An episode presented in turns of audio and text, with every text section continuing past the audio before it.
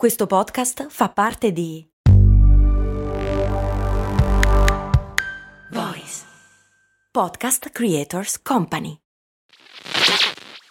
Questo ascolto è supportato da MD Supermercati Convenienti. Non so se avete notato anche voi, ma negli ultimi anni fare la spesa è diventato sempre più difficile. Nei decenni passati era quasi un rito familiare. Oggi ci dobbiamo destreggiare tra mille impegni e in più dobbiamo stare attenti al prezzo e alla qualità. Per fortuna però c'è MD che al prezzo conveniente associa anche la qualità dei prodotti.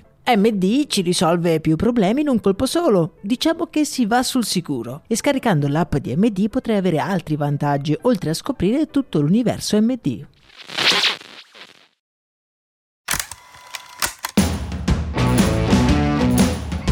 Bentornati amici di Brandy. Oggi parliamo di viaggi, di ristoranti, insomma della bella vita.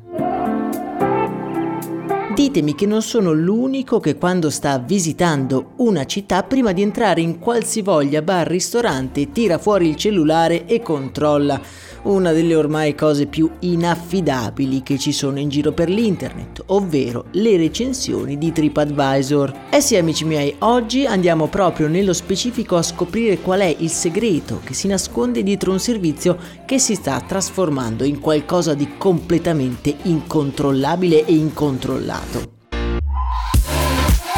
Recentemente TripAdvisor ha infatti raggiunto il miliardo di recensioni sulla piattaforma ed è ormai da più di vent'anni il compagno di avventure di un sacco di viaggiatori diffidenti.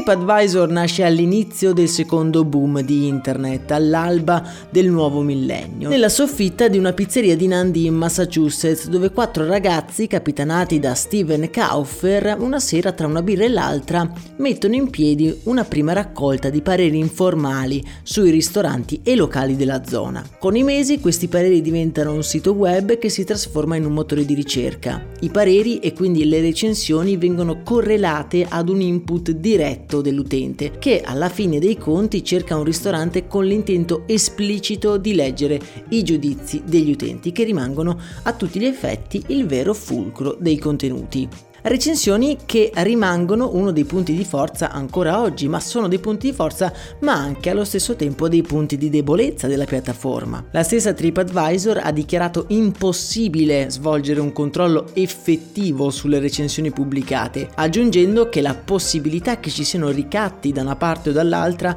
e oppure ristoranti che comprano in blocco migliaia di recensioni positive sono tutte prospettive e possibilità super concrete. Ma sulle recensioni recensioni ci torniamo dopo perché TripAdvisor ha effettivamente trovato una soluzione a questa piaga. Per adesso però voglio soffermarmi su uno degli aspetti più interessanti e curiosi del brand americano King dei siti di viaggio, ovvero il suo logo. Sono sicuro che molti di voi eh, se lo ricordano. Il logo di TripAdvisor è un gufo stilizzato. Negli anni è diventato una vera e propria mascotte, che in effetti ha anche un nome, si chiama Holly. Holly, eh, però sono sicuro che molti di voi non lo sanno, nasconde un piccolo e inconfessabile segreto.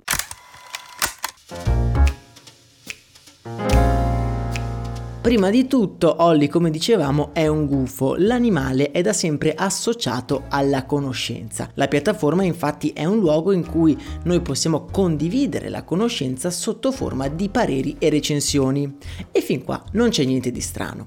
Olli però è rappresentato in modo un pochino bizzarro. I suoi occhi stralunati sono formati da dei centri concentrici con al centro una pupilla rossa e una verde. C'è chi dice che gli occhi di Holly rappresentano dei binocoli con i quali cercare il giusto ristorante, ma in un'intervista il fondatore Steven Kauffer ha dichiarato che gli strani occhi di Holly sono in realtà una gogliardata e rappresentano gli effetti di sostanze stupefacenti. In questo modo si richiama quindi il trip presente nel nome del brand TripAdvisor. Trip infatti oltre che viaggio è la parola che si usa per descrivere anche i viaggi mentali che si fanno proprio durante l'utilizzo di sostanze stupefacenti. Nel logo poi ci sono anche tre triangolini che dovrebbero rappresentare le orecchie e il becco del volatile, ma anche qui c'è un significato nascosto perché rappresentano in effetti tre direzioni opposte in cui si può dirigere un ipotetico viaggiatore.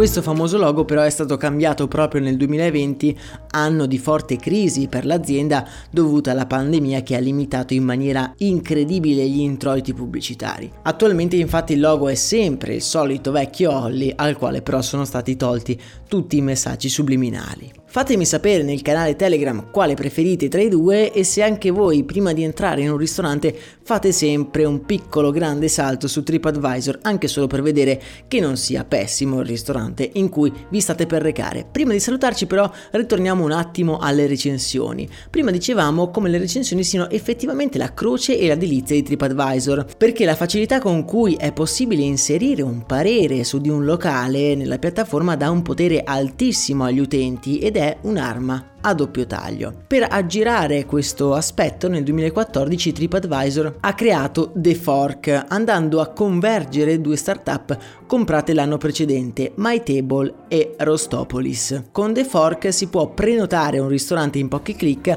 e allo stesso tempo avere un feedback veritiero, dal momento che questi feedback sono forniti solo da chi effettivamente ha prenotato e consumato nel locale. The Fork è attualmente l'app di riferimento per la ristorazione in Italia, un mercato il nostro che rappresenta anche una grossa fetta dei ricavi della compagnia. Un vero e proprio punto di riferimento per la prenotazione di ristoranti, non solo per le numerose offerte che ci sono all'interno dell'applicazione, ma anche per un semplice sistema di raccolta punti, gli YAMS, che l'utente può anche utilizzare per pagare lo stesso ristorante. Una felice collaborazione è stata quella con Google, che ormai da qualche mese permette di ordinare su The Fork direttamente nella ricerca online, senza dover neanche entrare nell'applicazione, eliminando praticamente tutte quelle frizioni che la prenotazione di un locale rappresentava per l'utente, come chiamare oppure controllare gli orari di apertura. L'esperienza di The Fork ci insegna quindi una volta di più come per avere più speranze di successo dobbiamo chiederci quali sono i momenti di frizione dell'azione che vogliamo automatizzare. Per esempio, Chiamare un'altra persona per prenotare un tavolo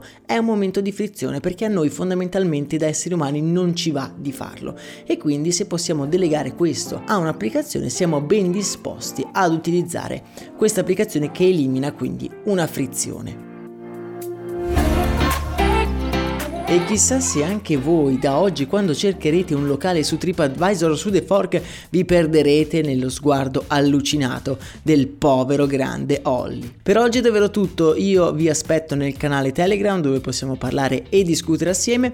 Vi lascio anche oggi il link per votare per storie di brand agli Italian Podcast Award e ringrazio tutti quelli che hanno già votato il podcast davvero significa molto per me. Sperando che la vostra giornata possa essere pazzesca e piena di avventure, io vi abbraccio forte. Un saluto da Max Corona.